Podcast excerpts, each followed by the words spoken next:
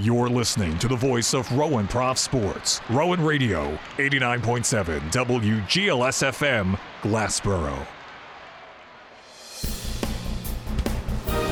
Rowan Radio, 89.7 WGLS FM proudly presents Offsides, a weekly roundtable discussion about the world of professional sports, featuring the diverse perspectives of the Rowan Radio Sports Department. And now, here's your host, WGLS FM Sports Director, Jack Miller.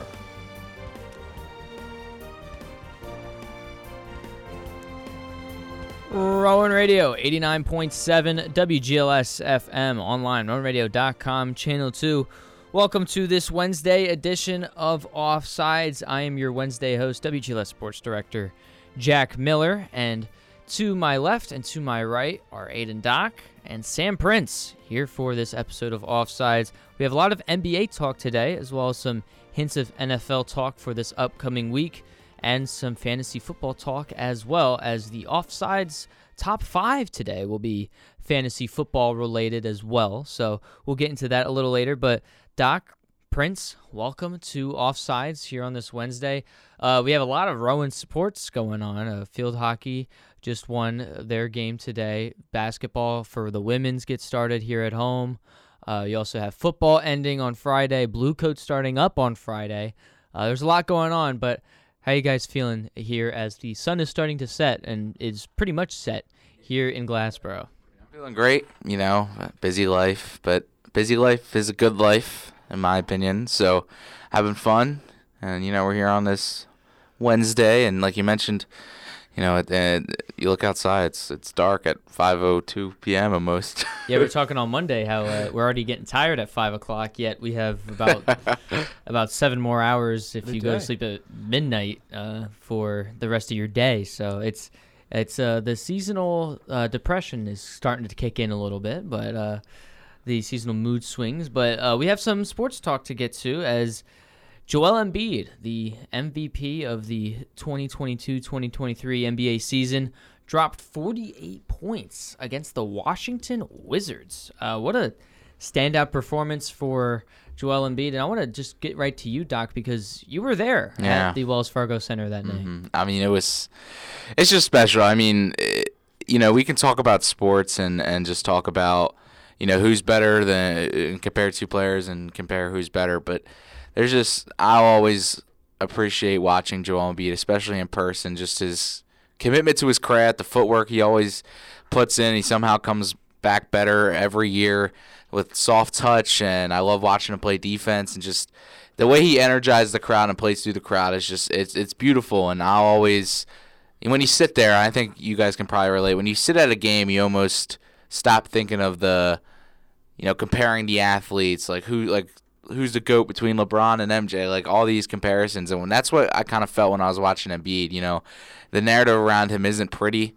Uh, due to last year's playoffs and, and previous years, but just sitting around and watching him, it's still you got to remind yourself that it's a gift, and it, it- watching him in the city of Philadelphia, you know, he won't be here forever. So you got to appreciate while it's still there. Yeah, he had 48 points, 11 rebounds, 6 assists, and only 31 minutes, by Yeah. the way, which is highly impressive. Wish the Wizards were good enough to keep it close. You could have had like 60 if you wanted. Yeah, I mean, the thing is, is the Wizards, they're uh, an interesting team. They're last in the Eastern Conference, 1 in 5 Mm-hmm. uh, in the NBA, and Jordan Poole was supposed to be this guy that was supposed to be the the man and the guy that's supposed to have a breakout season. He was the the guy that everyone was saying he is the one to break out of his shell this year because he was being held back by Curry uh, with the Warriors. Now he's not being held back by really anybody mm-hmm. besides maybe Kuzma. Yeah. But still, he hasn't been putting up numbers, Sam, as we thought that Jordan Poole would be putting up. You know, once when the trade went down this past summer for Poole to go to the Wizards, you thought that he was going to be in conversations for most improved player or maybe even an all star team. But he's been so far to say, I mean, there's only been six, seven games in the NBA for each team so far. The most disappointing team so far this season. Yeah, I mean, he's getting the second most minutes on this team, uh, at least against the Sixers. Tyus Jones had the most minutes with 33, but he only had 12.6 assists.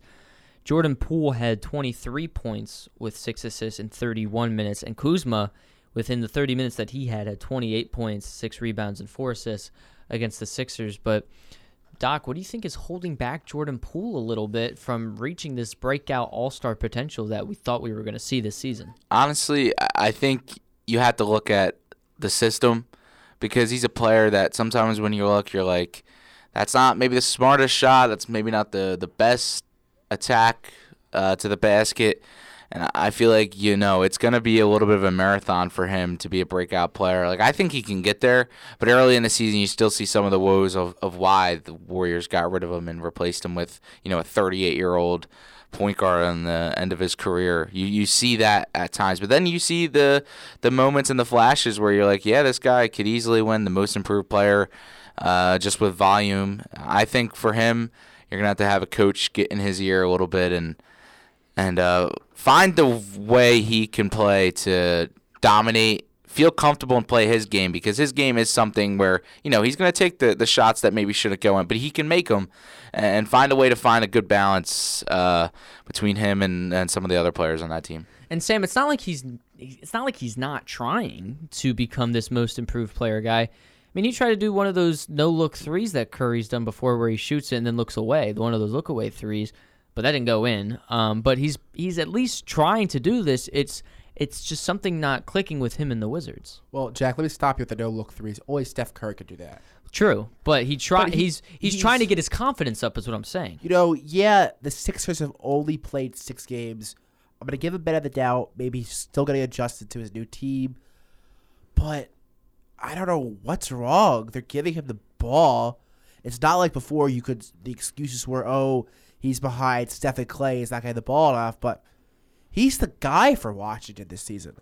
He is the guy for Washington. He's only 24 years old, and he's been just averaging, at least for his career, he's been averaging 15.8 points per game. This season, he's averaging 28 minutes, and with that, 18 and a half points. So it's it's his career highs at this point, but it's not that 20 point mark or maybe even like 23 point mark that we all thought that we were going to see from him and just have this really good click with the Wizards and it's just not there right now and uh, but I want to go back to the Sixers because he's still because Embiid dropped 48 points and he's still in this MVP form even without Harden. Harden got traded away to the Clippers as he made his debut the other night.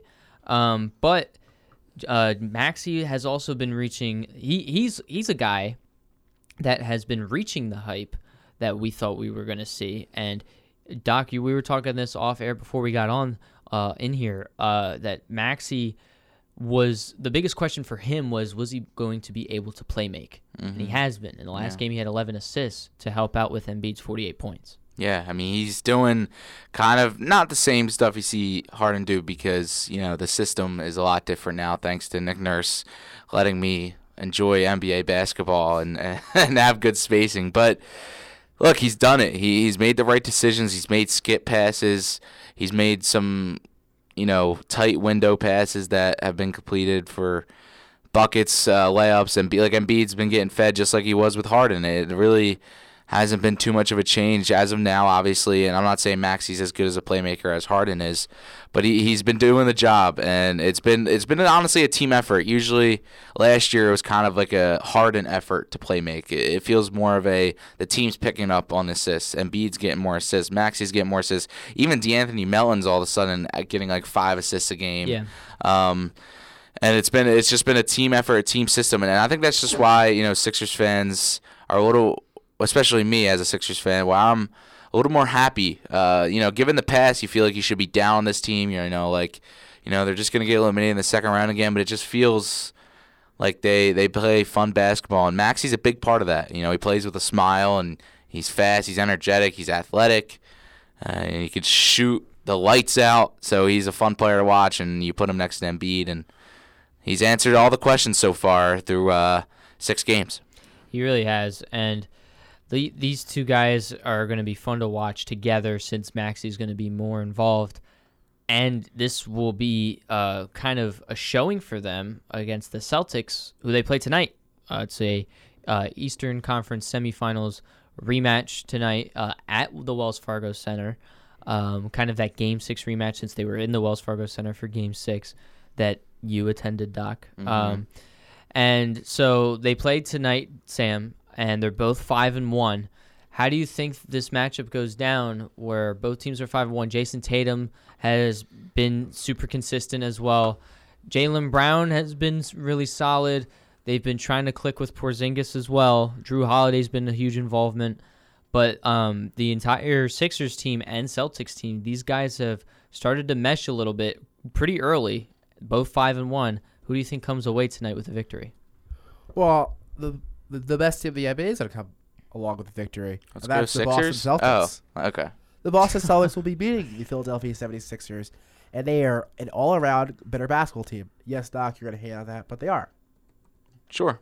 Uh, I, I don't really disagree. I Celtics to me uh, on N one I said that uh, I think the Celtics get to the finals, but they're the better basketball team. But the thing that the Sixers can get on them is that they are the smarter basketball team.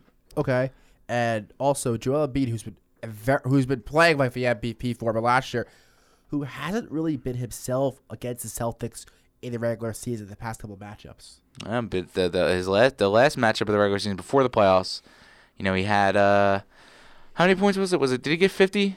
I forget, but he got he, he yeah he, he he sealed the MVP with that win. No one else was scoring but him. It was like him and like PJ Tucker hit like three straight threes, and and that's that that's what you know. And he had an all right postseason against Boston. He had like th- three 30 plus point games to end the series until Game Seven. Um, you know, he's and they also got rid of Robert Williams, which was kind of a big impact on him defensively, and they also got rid of Doc Rivers, who was arguably the Celtics' biggest help defensively on Embiid with poor spacing, and PJ Tucker as well, where you know they no one. PJ Tucker is a very good corner three point shooter, but they're willing to give him that every possession, and that's just kind of what the Celtics did to haunt Embiid a little bit. But now so uh, you know the Sixers have surrounded Embiid with four shooters most of the time on the court at all times. Yeah, and with this Celtics uh, Sixers rematch, it's definitely going to be something fun to watch. It'll probably be one of the most fun regular seasons uh, season games we've seen all season so far. And I want to talk about some uh, two centers that have met each other already, and switch things over to this Rookie of the Year race that we're going to be in the midst of all season long between Victor Wembanyama and Chet Holmgren because these guys are really top-notch rookies that are going to have huge impacts for the Spurs, for Wembanyama, and Chet Holmgren for the uh, Oklahoma City Thunder. That these guys are in the running for Rookie of the Year at this point and are just the guys that you don't want to mess with uh, when it comes to just rookies, Doc. And this is going to be fun to watch because they've already played against each other. Wembanyama um, pretty much had the upper leg on it. It was in the preseason, but Yeah. uh, but it was still fun to watch these guys collide with each other in the preseason. Yeah, I mean, Wembanyama, he's just he's he's something. I mean, you, we obviously all probably heard or watched even the the Suns game he had. 38, 38 points. points. And, you know, Chet Holmgren is, you know, one of the best defenders in the NBA already from day one. Uh, that's just how good he is. And seeing him grow offensively, like offensively, he's had some good games already. And that's just a battle to watch. I mean, it's two teams that are on the rise. Uh, OKC has a little bit more of an advantage due to them having, you know, SGA and J Dub and, and all that help around Chet. But these are two teams that you might see face each other again, just like they did in, you know, the, the 2010, 11, 12, like when it was Kevin Durant OKC against the Tim Duncan mm-hmm. Spurs. Like we might see another kind of era of Spurs Thunder basketball coming up soon and you know, it's it's just kind of cool to see those two teams kind of come back on the rise and you know, just seeing those two teams play on like ESPN platforms is cool. You know, they they get the the main games. Yeah, and Sam, we've been talking about a lot of different NBA players from different conferences now, but there's been one common thing about all of them is that, or at least three out of the four of them, that they're all big men. It's Joel Embiid we've been talking about, Victor Wembanyama we've been talking about, Chet Holmgren we've been talking about. All three of those guys are power forward centers in this league, and usually, if you were talking to me around five years ago, that conversation would have been around small forwards like LeBron and Kevin Durant and stuff like that. Maybe even some guards with Westbrook and Curry. But now this era has switched over to the tall big men of who's the best in the league. You had this tall big man conversation in the very early 2010s with Dwight Howard being one of the best players in the NBA when he took the Orlando Magic to the finals. I believe it was 2010. You had it in early 2000s too, but this conversation is being switched back to the big man. It's kind of great to see. You know, I've always had an appreciation for the big man, but we also have to see how long this lasts because to see how long these guys are durable for. Because in the past, these centers and power forwards haven't been as durable as the small forwards, the guards, in 10, 15 years plus. We'll see what happens. Yeah, and Doc, the uh, Chet Holmgren got injured last year, and he's a rookie this year because he was injured for the entire season this year. So he has a point with the whole injury stuff. Yeah, no. Uh, I mean, injuries are always a concern, but they're a concern for almost everybody when you, you, you are these type of athletes. I mean, we're watching Damian Lillard kind of recently battle a lot of injuries, just not the big ones, but look, big men. Look, you're the the main thing why big men get injured. You're not supposed to be that tall, and if you're that tall, you're not supposed to move that fast, and you're not Also, you're not built really for your own body. But look, they have great trainers, and you know, Chet got hurt, but look, though, big men to me also have not been injured as much recently. I mean, there's been small injuries, but Embiid hasn't had a major injury uh, unless you want to count the MCL in uh, 2021. But other than that, he hasn't had a ma- major injury since his rookie season. Jokic never gets injured.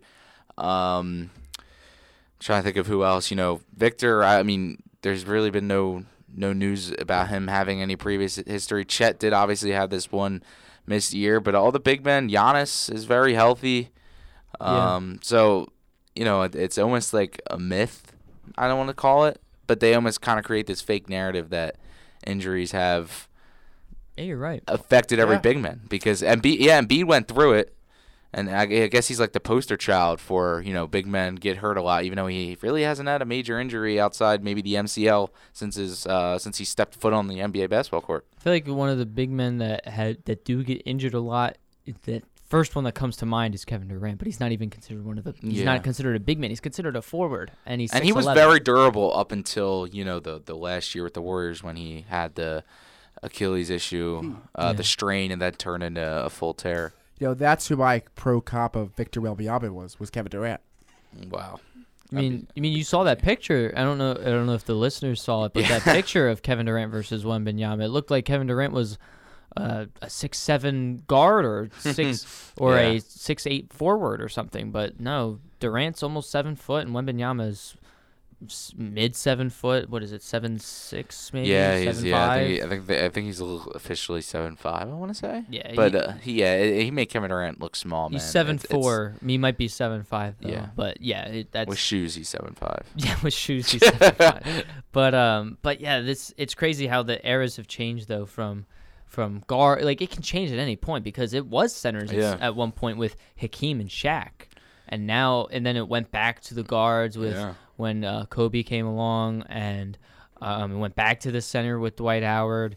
Then it went back to forwards uh, with Kobe, LeBron. LeBron, and Durant. Even like Wade, if you want to count him as a small Yeah, forward, even though he's a shooting guard. So it's, But- al- it's always been different change of pace of who has like of which position has all the attention. Yeah, I mean, I think if you if you look at it, that big men used to be all kind of similar. No, like outside the outliers with Shaq and Hakeem, they all used to be, you know, they can defend the rim, they can, you know, make layups, and all of a sudden you start teaching these big men how to make passes, how to, you know, have great footwork, um, how to do everything, and then you know, I'd rather have a Jokic or Embiid over you know, one of the better guards in the NBA. Um, the only one I would really debate is Steph because you know Steph's you know gravity is just off the charts. But I think big men, you, you taught them how to play like guards, and they're taking advantage of it because they're also the best defenders in the NBA while also being capable of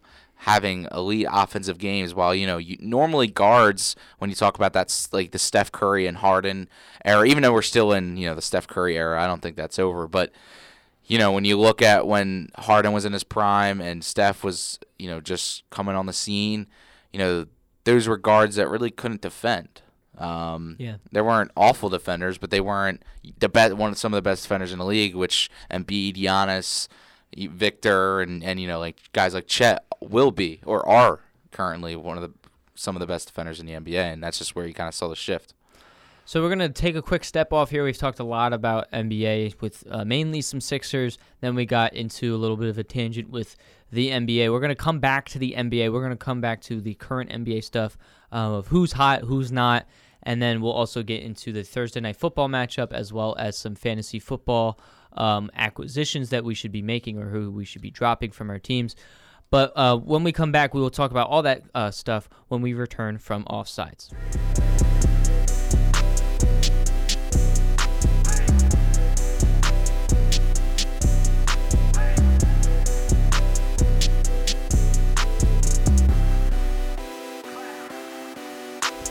WGLS FM programming is made possible in part by Italian Affair Restaurant and Wine Bar. Located at 900 Delsea Drive in Glassboro, Italian Affair offers traditional Italian cuisine in multiple dining areas, including an outdoor patio. Established in 1988, Italian Affair also provides catering and private party options. For more information, the phone number is 856 881 2121 and the website is ItalianAffairGlassboro.com. Italian Affair Restaurant and Wine Bar is proud to support the programming on Rowan Radio 89.7 WGLS FM. all this late night talking. It's me. Hi, I'm the problem. It's Skipping through your playlist again? Let us handle the music. Weeknights 6 to 8 p.m. on Pop Flavor. We play all of your favorite top artists. Hear the hit tracks that are trending right now. Plus, we'll keep you up to date on the latest in entertainment. I don't care. Join us Monday to Friday, 6 to 8 p.m. for Pop Flavor on Rowan Radio 89.7 WGLS FM and online at rowanradio.com.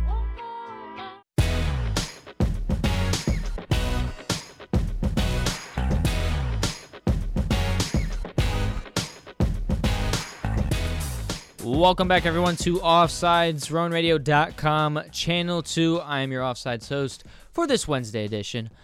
Uh, I'm, I'm, my name is Jack Miller, and uh, next to my right and to my left is Aidan Dock. To my left and to my right is Sam Prince. And guys, we were just talking about the NBA of Joel Embiid, how he's back in that MVP form, dropping 48, and then we were also getting on a little bit of a tangent with uh, how the center position has been a huge involvement uh, with the NBA this season and for the past few seasons as well, as Giannis and Jokic have won the past four MVPs, and and also Embiid won the previous one. So five straight seasons with a big man winning the MVP, and then how we how there have been a huge impact in the NBA as guards and forwards were the past 20-ish years. So, but we're going to talk about the current standings of the NBA and who's a surprise, who is not a surprise. But to me, Doc, there's been a lot of surprises on this list.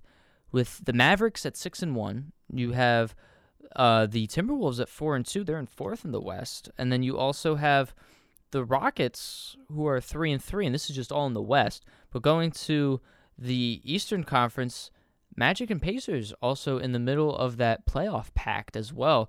Both of them are four and three, so there's been a lot of struggling teams that were struggling last year that have found a good rhythm so far this season.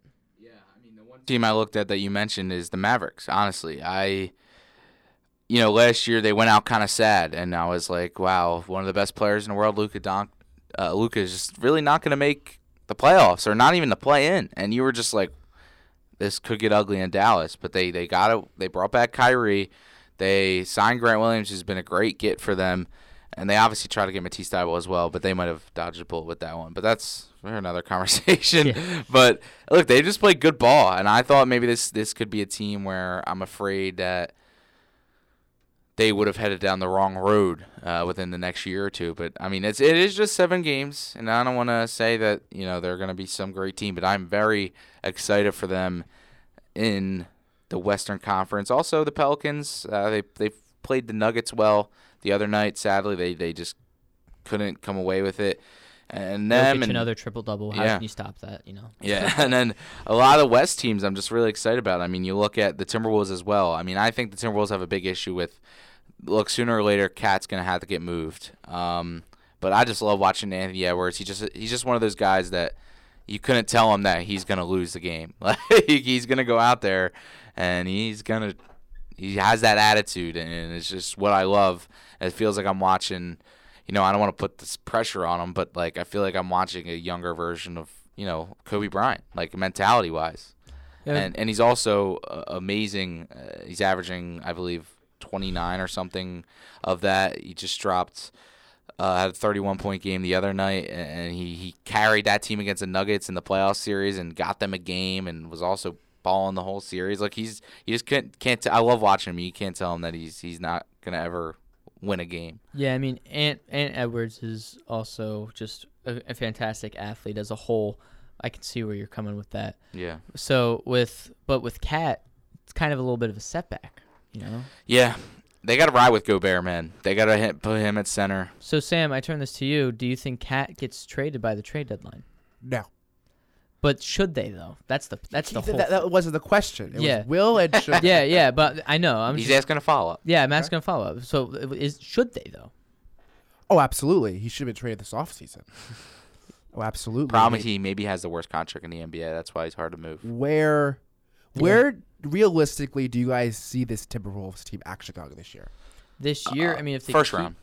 yeah, First round? yeah, first round as as they usually do. But I see them as another first round exit. Yeah. But the problem is, is that's that's their biggest setback. But they gave him such a large contract because they had quote unquote so much trust in him. Mm-hmm. But they don't have. But there shouldn't be that much looking at it now. So it's just a hard contract to move around with. When you think of players that are going to be the number one guy and you're going to set your franchise over the top, my first people I don't even think of are Cat. I think of him as a very good two role, but I don't see him as Honestly, I, option. I don't know if he's even a good two. I I think that's kind of where it's derailed. I mean, it's been kind of sad to watch him over the past couple years. I, I I still think he's a very he's a productive NBA player. Is he overpaid? Yes. Does that mean he's bad? No. But he's he still can be a good stretch uh, five, and he can make some plays. He can have those nights where he gets you, you know, the 25 points, maybe even 30 points. But you're giving him super max money, and you're paying That's what they gave him. you're paying maybe a top 40 player, top 10 money. Well, I mean, And it's not Cat's fault. it's it's I mean, credit, credit to Cat for getting all that Yeah, money. he earned it. Eh, shout out to his uh, to his agent, I guess. Hey, Yeah. but it's just Cat needs to go somewhere else. And I'm looking at just some of these teams, and I don't know where a good fit for him would be either. Honestly, I've I've kind of always feel even though it's a basic answer, I always feel like the Knicks are like the top spot for a guy like him.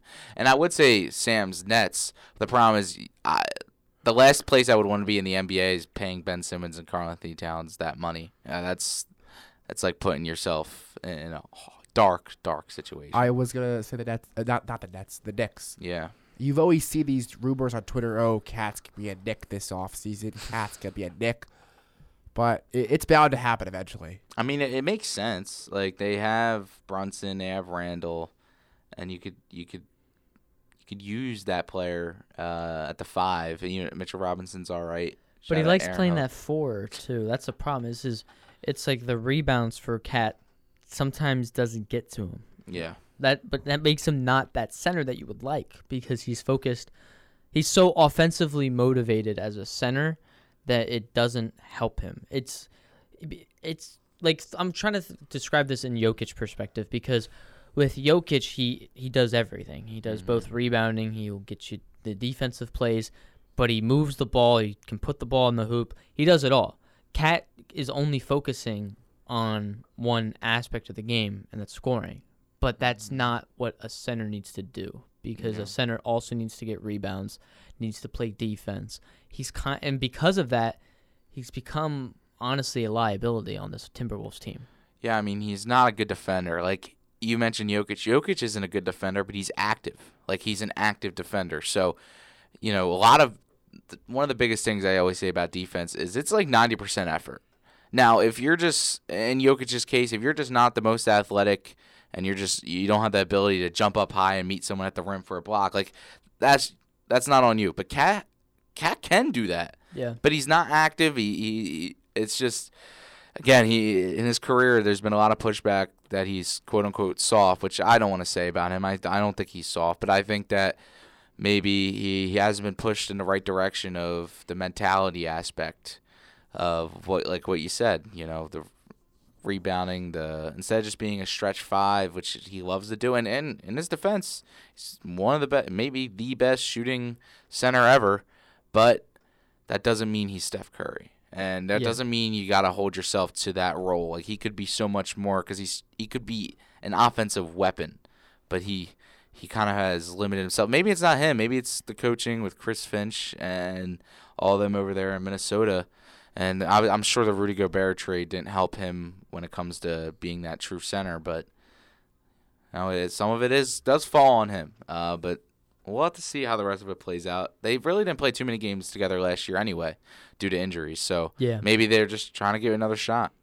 Well, oh, how does Ant Edwards go around this then? Does he have to move or does he have to stick with Minnesota and wait for Cat to move? Like this is kind of like a stalemate between Ant and Cat, Sam, because I feel like one of them is kind of waiting for each other to move in order for the Timberwolves or their team that they're going to move to to succeed and themselves as well. Well, that's a good question, Jack. I mean, if you're the Timberwolves, you build Ant, but you're not gonna succeed. Ant's not gonna succeed with Cat on this team. If I'm Ant, I have a just talk with management and just tell them how I feel. Come to Philly. I would. Oh my god, dude, Maxey and Embiid. You just trade everything, every pick, every Every everything you got, man. I would, I would, I would sit in front of my my TV with tears in my eyes every night that I get to watch Maxey and Embiid. I'm telling you, I love, I love, and Do you I think, think Ant should move? I maybe not, to, should. not I mean, just to Philly. yeah, but I I'm know. saying to anywhere else. See, I don't like the way Minnesota runs. Even though they did get um, the one guy from the Nuggets uh, before last season to come over and be their uh, president of basketball ops, I forget his name.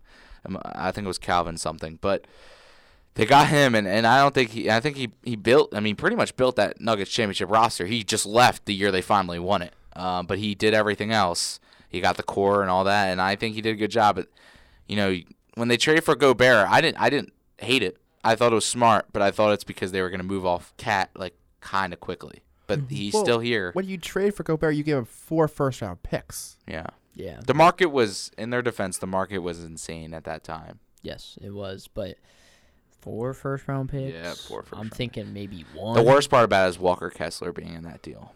Yeah, 'Cause Walker that- Kessler is great. Walker Ke- Walker Kessler is great at this point, and he has been a very big unit for this Jazz team. And looking at this Jazz team, though, they haven't been the hottest, two and six. So Yeah, which is weird because they added John Collins. they have you know good coaching with Will Hardy who came over from the Celtics. They have obviously Lauri Markkanen isn't like a one year wonder. He's still performing at the level he is. They have Walker Kessler, Collin Sexton.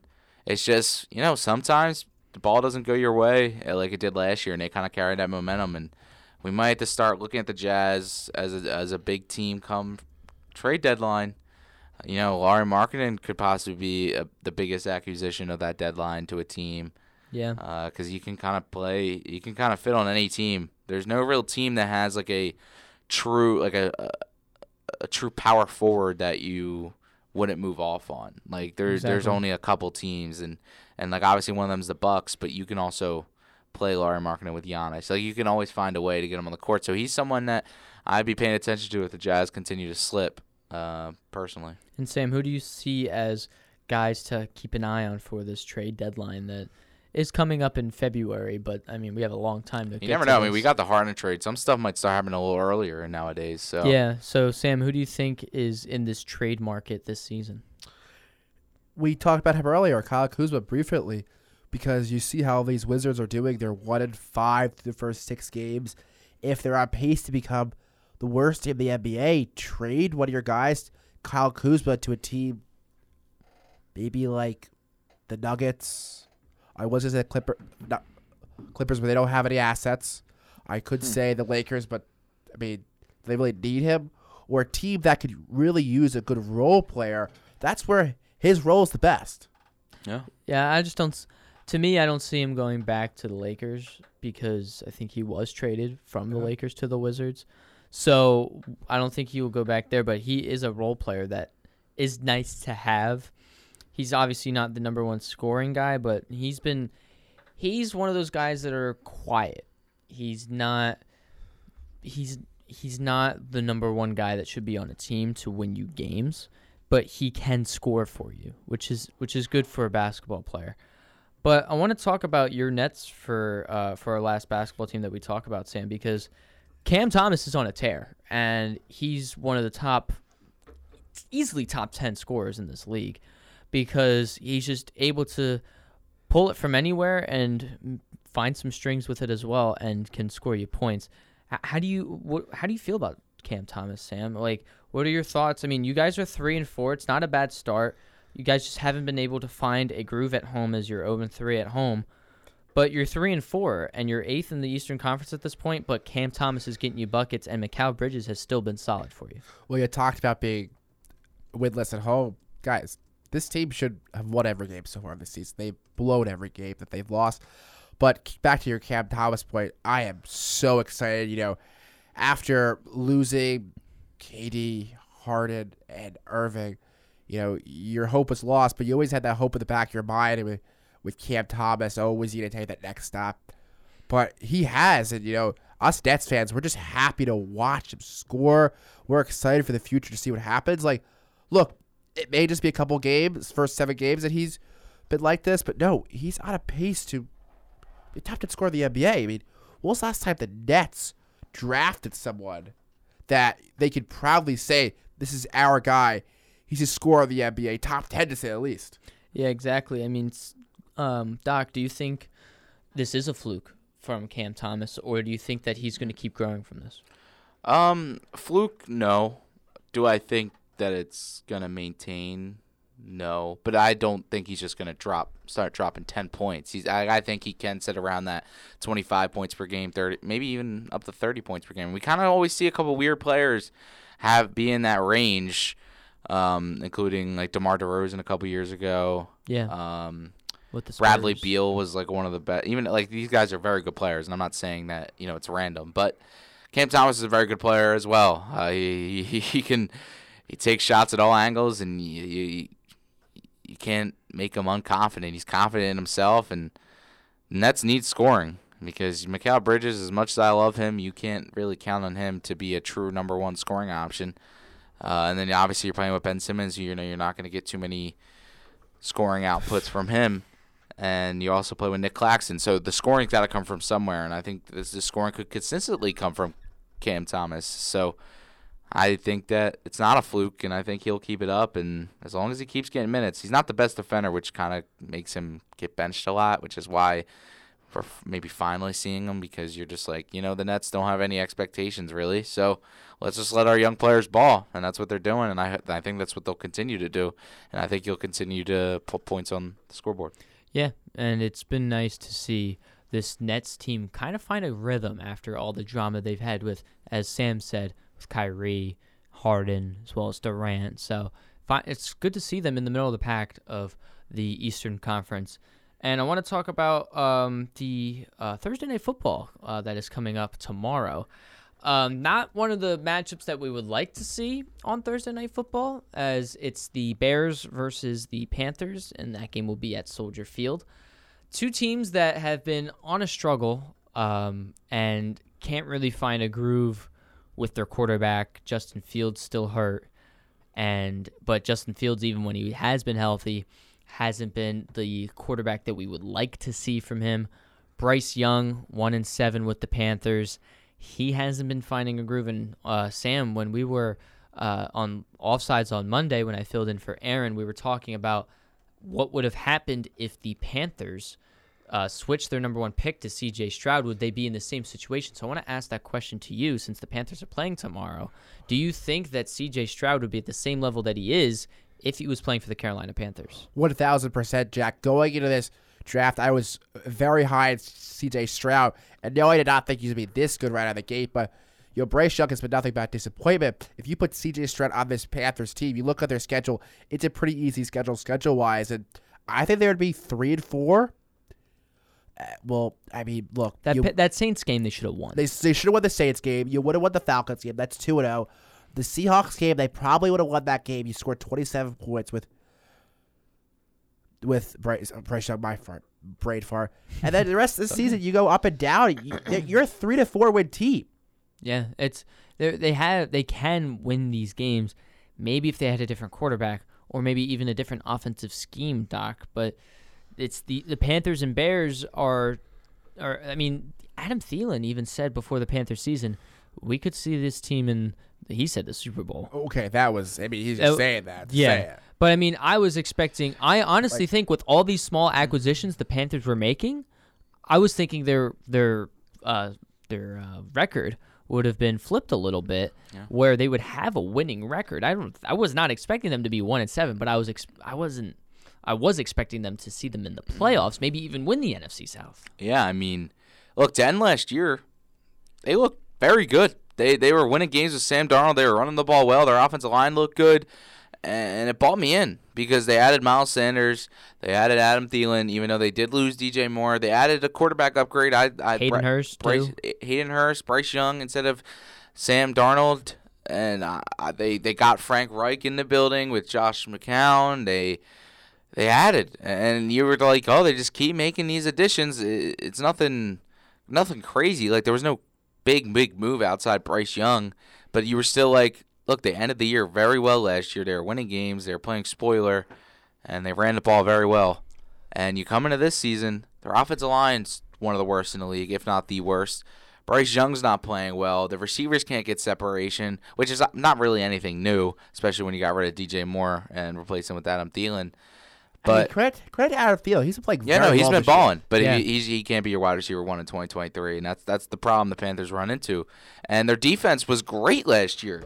Like Yeah, their defense had a lot of moments. You know, Jeremy Chinn, Brian Burns, uh, Shaq Thompson, like all of them were making plays last year, and and that defense played as a unit. And maybe a lot of that had to do with Steve Wilks, and they lost him, and now they're it's back in the gutter. I mean, I thought, like you said, Jack, that I thought they were going to be one of those teams that seven and 10, 8 and nine, nine and eight. If you know a couple tips go their way, but no, we're sitting here and they're about to give the Chicago Bears a first round, first overall pick. Yeah. You know, Doc, this is a question for you. You know, we were talking about ski before.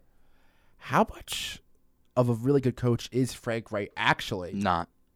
Like, could we just give more credit to Carson Wentz and Doug Pederson in that 2018 Super Bowl run for the Eagles? Yeah, I'm gonna pepper off of that question too because do you th- we we know that Matt Eberflus has uh he his he, he has the hot seat for being fired. Should have been year. fired two weeks ago. Yeah, and my thing is is there's not really anything about Frank Reich being on the hot seat, Oh. but he should be. He should. No, You're- it's one right. year. Yeah, but the thing is, is look, man, he, he got fired for a reason from Indianapolis, and he's doing the same thing the second year. Look, Frank Reich kind of always hit a wall. Uh, Wentz had a very good year with that Colts year, and that system was very well. I mean, you had a solid offensive line. You had Jonathan Taylor, you had Pittman, uh, you had Parris Campbell, and Carson Wentz plus playing smart football alongside great defense. But they they hit a wall. They lost to the Jags eh, and choked the playoffs away, and then last year it was awful. Watching the Colts was an, an embarrassment last year, and there's a reason he got fired. And I didn't hate the hire. I didn't like it. I hate when they when teams recycle coaches. That's my biggest pet peeve about football. I don't always. I think sometimes. Well, I think sometimes it's fine. I think it depends on the coach. Mm. I mean, obviously, What do you like- mean by recycle coach? like I don't. The Colts fired him. Yeah. That doesn't mean he's the best guy available because he was already a head coach and he had some success as a head coach.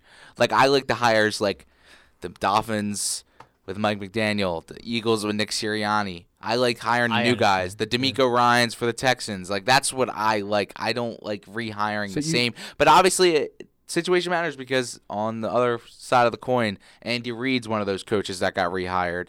Doug Pederson's one of those coaches that got rehired. But they also found themselves kind of relearning. Like they Here's the adjusted difference- to the game. Here's the but difference. Frank Reich hasn't. Here's the difference with that is Andy Reid was a top 10 coach um, in- the league, a top five even Yeah. with the Eagles at one point. Um, Doug Pederson was the top coach at one point. I would not say top five, maybe top 10 with the Eagles back in 2018, 2017. My thing is, is Frank Reich was an offensive coordinator for the Philadelphia Eagles in 2017 when they won the 2018 Super Bowl. Mm-hmm. He, when he was a head coach, he was not a great head coach, as you're saying.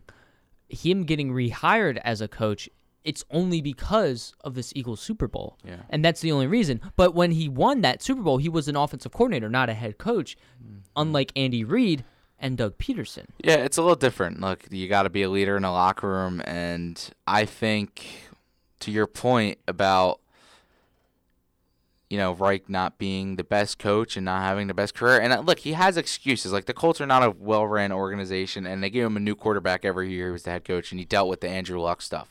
But at the same time, he has not really helped himself at all. And every big moment the Colts have played, they've crumbled. And the Panthers, look, I, I'm not going to say I hated the hire right away. I kind of liked the hire. I was like, you know, Bryce Young's going to be in a QB, you know, very QB friendly rooms with Reich, McCown, but it just hasn't worked out. And is it his fault? The roster's awful. But at the same time, he's not doing anything to help himself. You know, he's not Yeah. making the best out of the roster he has also.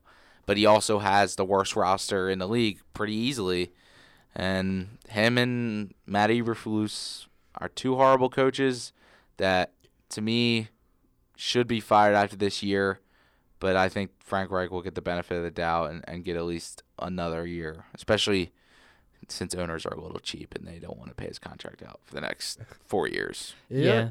I mean, and looking at the Panthers too, I mean, he was the offensive genius that the Eagles had for the, an offensive coordinator. Yeah. But they can't even click on offense. I mean, they average 4.2 yards per game, and with run the ball. only 2,200 uh, offensive yards, they can't run the ball with Miles Sanders either. Who, who the Eagles? Wait, no, Sanders wasn't on that team yet, right? I don't think he was. Sanders No. didn't, Sanders didn't come on until the year Reich was hired.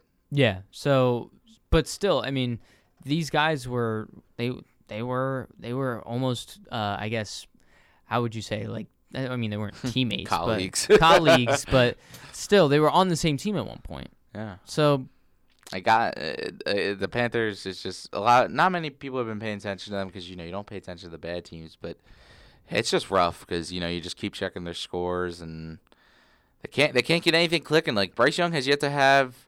We're nine nine weeks in, and I think the Panthers have played eight games. I think they have their bye week uh, already, and we've yet to see Bryce Young have like an above average game. And is that on him? Yes. But the coaching's also not getting him layups. and The receivers aren't getting open. The defense can't defend anymore. The offensive line can't block. I mean, find one position that you're excited about on that team outside Brian Burns. and I can't. no. Uh, safety, Jeremy Chinn. But even him, like I thought he would be bigger than what he is now, and uh, the whole. I thought you know he could have been traded at the trade deadline because he's not a superstar safety. He's you know they're willing to let He's him go, good, but, he's but- he's good. But he's. Are you Yo. really like, uh, like that can't be your second best player? You know, like I, w- I was just thinking about this. How much of a hole did Matt Rhule dig the Panthers in? It was pretty bad, honestly. I mean, the Panthers. It's 'Cause he not. was also it's the not. GM. It's not even Matt Rhule. It's just the Panthers as a whole. They need an entire reset because the the Panthers haven't found a way to win, have winning seasons in back to back seasons. When they won the, or not even won the Super Bowl, when they made it to the Super Bowl, the next year they fell off, and each they can't find a way to consistently win. This isn't a coaching problem. This, I mean, it is. I mean, yes, it is, but it's just it's a Panthers problem that they can't figure out for some reason. It's this it's this looming curse that they have associated with Mm-hmm. this team because they don't they don't know how to win in consistently at least. yeah, Be- no one talked about it. They had They were 15 and 1. generational talent. They couldn't get him a weapon. Not one. No. No. They got no. yeah, Greg Olsen. If you want to count him, but they had no vertical threat on the outside. They Best threat was Steve Smith Sr. they got handed a gener like the if Cam Newton was in a good organization, we're looking at his career a lot different than what we are How now. so? Oh, he- He's probably at least a Super Bowl champion once, let alone, and, and he could have won it more. He was a generational talent, man. For like five years, he was one of the best quarterbacks in the league, while also changing the way you know teams played football, and, and you couldn't defend him um, without a big game. game plan. And, Yeah. and he also, and even if he did defend it, he could, could truck you over. I, I don't think we really appreciated Cam Newton at his prime. No, No, we we didn't. don't. We, we you don't were- appreciate but the most thing players was- until it's too late. the problem is with the prime of Cam Newton was it was only one year. Oh. He had, Yeah, a, he had a couple. say that. He had a couple good years uh, after that, but it wasn't what he. It's not Did. 2015. Yeah, We did not appreciate Super Cam. At least I did it personally. Yeah, I I, found him. I appreciated him. I appreciated him at the time. Yeah, I was an appreciation guy for Cam Newton. It was it was fun to watch him, honestly. Watching him made me like a Jalen Hurts fan because they Yeah. both were one. They both kind of had the big body quarterback runs. Yeah. and that's kind of like what made me a fan of most of the quarterbacks I'm a fan of nowadays. And Cam was kind of like the first one. He's like you're uh, the open like they're you're awakening to you know different loving qu- loving quarterback play. You know. Yeah. But I want to that's actually a good segue because we are talking about guys that we appreciate a lot. We're we're going to talk about fantasy football for a little bit and it's relating to the top 5. Our top 5 for today for offsides on this Wednesday edition is top 5 performances or players that have helped you in your fantasy football leagues. So uh, it just has to help you for your specific teams that you've had in the past. So, does anyone, do you, any of you two want to start? Um, because this is kind of a good segue from Cam Newton to um, guys that we appreciated on our fantasy football teams and how they had really good fantasy primes, I guess. So, um, Yeah. does anyone want to start? I don't have a specific order, but if you guys want to get the ground started or I have some. I, I'll probably think of another one as we go along, but right Mhm. now I only have four. Okay. and, and and two of them are kind of the same. So number one, we all know the the ghost of Christmas Alvin Kamara Yeah. on that one Christmas. I went against him, You went against them. and it was a two week championship round. So that was the first Yeah, week of it, yeah. and I thought I was buried. I think ESPN gave me like a seven, 25 percent chance to win, and that felt generous. Next week. I keep in mind I had like Derrick Henry, AJ Brown, Ryan Tannehill like stack on my team Wow. the Tennessee Titans and mainly Derrick Henry uh, on week 17 that year.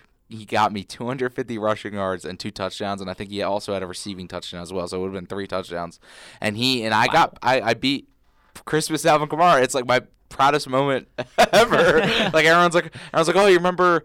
You know, when Alvin Kamara had six touchdowns on Christmas, I was like, yeah, I beat him in fantasy that week. you know, Wow. it's one of those. And then number two, I had the more recently one in our league where I traded for David Montgomery and, and DJ Moore for like Rhamondre Stevenson and I, f- I forget who else. I think it was a receiver. And the first week, David Montgomery on Thursday Night Football got me 34 points. And the next week, DJ Moore played on Thursday Night Football, got me 49 weeks. And they both like helped me. 49 points, yeah. Oh, 49. My bad. I'm, I'm messing up. You're good. Yeah, as uh, I ended up winning both those weeks because due to that, like I got like a very big lead early on, and I went from 0 and 3 to now 5 and 4 in that Yeah. league. Good for you, man. Yeah, and then uh, my favorite one when I get this is when I only was really doing family, family uh, fantasy football in, in between my family. I was going against my brother, Doug Baldwin. Do you guys remember him? Wow, Doug Doug Baldwin. Baldwin. He was going against Legend. the Steelers one day. I'll never forget this because he had six catches, 145 yards, and three touchdowns. And that game was at like 425, so it was like the end. And he caught like a 60 yard touchdown pass. Like he took it all the way when he sh- probably shouldn't have. And it, I think it gave me like the win that week. And he's a special dude. I'll never forget Doug Baldwin. Yeah, I'm, I'm gonna. Oh, do you want me to go next, Sam, or do you, or do you want to go next? Doesn't matter to me. I'll go next. Why not? Okay, cool. So one of my proudest moments in fantasy football was getting Patrick Mahomes. But not only when having Patrick Mahomes, Patrick Mahomes was 2018, 2019 Patrick Mahomes. The proudest moment I ever had of him when he had six passing touchdowns against the Pittsburgh Steelers. Wow. Yeah, that that's a, that's definitely a good one to have. Did you win that? You had to have won that week, right? Oh, I won that Yeah, week. Okay, good. Another proud moment. Do you guys remember when Derrick Henry went off and had the 99 yard game on Thursday Night Football? Oh yeah, against Jacksonville, you had him I that had him. week. Yeah. Wow. Another proud moment this season is I can't believe it's even up there. It's a pretty proud moment of when I drafted Tyreek Hill and he went off week one against the Chargers. Mm. Mm, yeah. And then I, this is just a personal moment of mine is fantasy football championship. It went week 18 when I won it, and I had Saquon. I won it because of Saquon did the Mo- Michael Jordan monster jam arm extension for the win. Hmm. For me, at least, the Giants lost, but I, I felt good. Do you guys remember those like one hit wonders? You're like, oh wait, that that guy did well. Do you guys remember the name of James Jones? Yes. Mm-hmm. Yeah. No joke. I pick him up that week because I forgot who was injured. And I'm like, I don't know. I'm going to lose this week. I'll just pick up some random guy in New England. Maybe he'll get me some goal line touchdown because, you know, they always have those goal line touchdowns. And he goes off. And I won that week. Wow. Special. That is special. Um, I forgot. I gotta add my fifth one. I just thought of it. I had a Drew Brees and Jimmy Graham stack when they were like like one of my first years playing football, Wow. and I he he won me. Him and I had like Matt Forte. Um, dude, that team was Blast from so the good. past. I, that team was so good that I literally got a Drew Brees fathead uh, poster in my room after because I won the championship. I was on top of the world. wow. And You gave like a ten year old, you know, just all that happiness and, and glory. I became I became like an honorary Saints fan after that. Yeah. Well, I'll go to my list, um, and I think mine is more. It's more, I guess, personal to me because they've won me championships. It was week 16, week 17, week 18 um, stat lines that have came up clutch for me. Um, but one guy that's my honorable mention um, that has helped me, that has been consistent every time I drafted him, is Keenan Allen. Keenan Allen's just been a guy that's just you can rely on every time that you start him.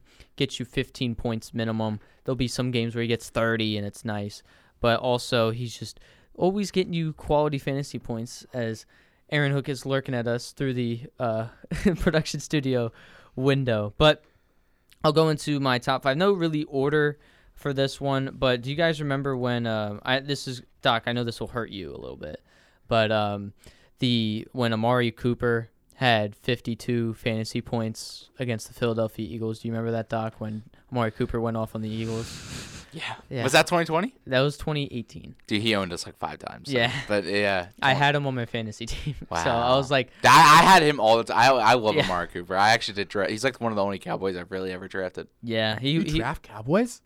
I mean, The we, I'm in a league where you can't. to. I'm in a league where you can't. So Tony Pollard's W on League. waiver wires. W League. Yeah, there's a He's there's been a, disappointing anyway. So. there's a league where uh you when you lose uh, a league or lose a year, you have to wear a uh, Micah Parsons jersey on every time they play the Cowboys. So, um, don't don't look at me when uh when Cowboys games are on. So. Uh, I'll just say that. But uh, Stefon Diggs, um, he was clutch for me against New England back in 2020. Week 16, 41 and a half points. And a guy that um well, I, that I had him paired up with in that Week 16 matchup, and this is and I'm in the final. I'm in like the Super Bowl of fantasy football in this league. Um, I had Myles Gaskin from the Dolphins, running back, who wasn't even really supposed to be like the starting running back that season Yeah. but he got the role because of injuries, and he got me 33.9. But that combined with Stefon really clutched up for me. Yeah. Um, I had Ja'Marr Chase when he had 55 points against the Chiefs, and one guy that has always been. Uh, I always wanted to draft him each year if I have a top three pick, if I can, just because of past history with him. Yeah. Christian McCaffrey. That's me with Derrick Henry. Yeah, He's my he's my little baby. I've drafted C- I've drafted CMC first round pick in th- every, like I've had the first round pick for like 3 out of 4 years and I've drafted him 2 out of the 3 years That's crazy. and he's done wonders for me. So, um every actually both times I draft first time I drafted him or no. I've had him f- I drafted him 3 out of 5 times. And all 3 times I drafted him first round was I won that league.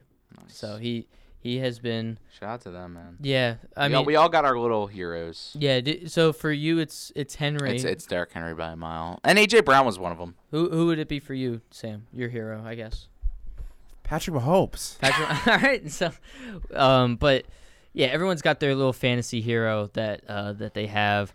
Um, and for me, it would be Christian McCaffrey. But that's going to do it for this Offsides episode, this Wednesday edition. Always like getting into fantasy football talks, as well as Thursday night football of what's to come and what's coming up this rest of the week for uh, the world of football. We got into some NBA talks as well with Joel Embiid and what's to come with this NBA season. Who's pot- potentially going to be on this trade deadline and whatnot, and who can be consistent and who might fall off a little bit as well. But for Aidan Dougherty, Sam Prince, I'm Jack Miller. Thank you guys for tuning into Offsides and have a great rest of your Wednesday night. You've been listening to Offsides, a weekly roundtable discussion about the world of professional sports, featuring the diverse perspectives of the Rowan Radio Sports Department. Tune in next Monday, Wednesday, and Friday from 5 till 6 p.m. for another edition of Offsides, only on Rowan Radio 89.7 WGLS FM.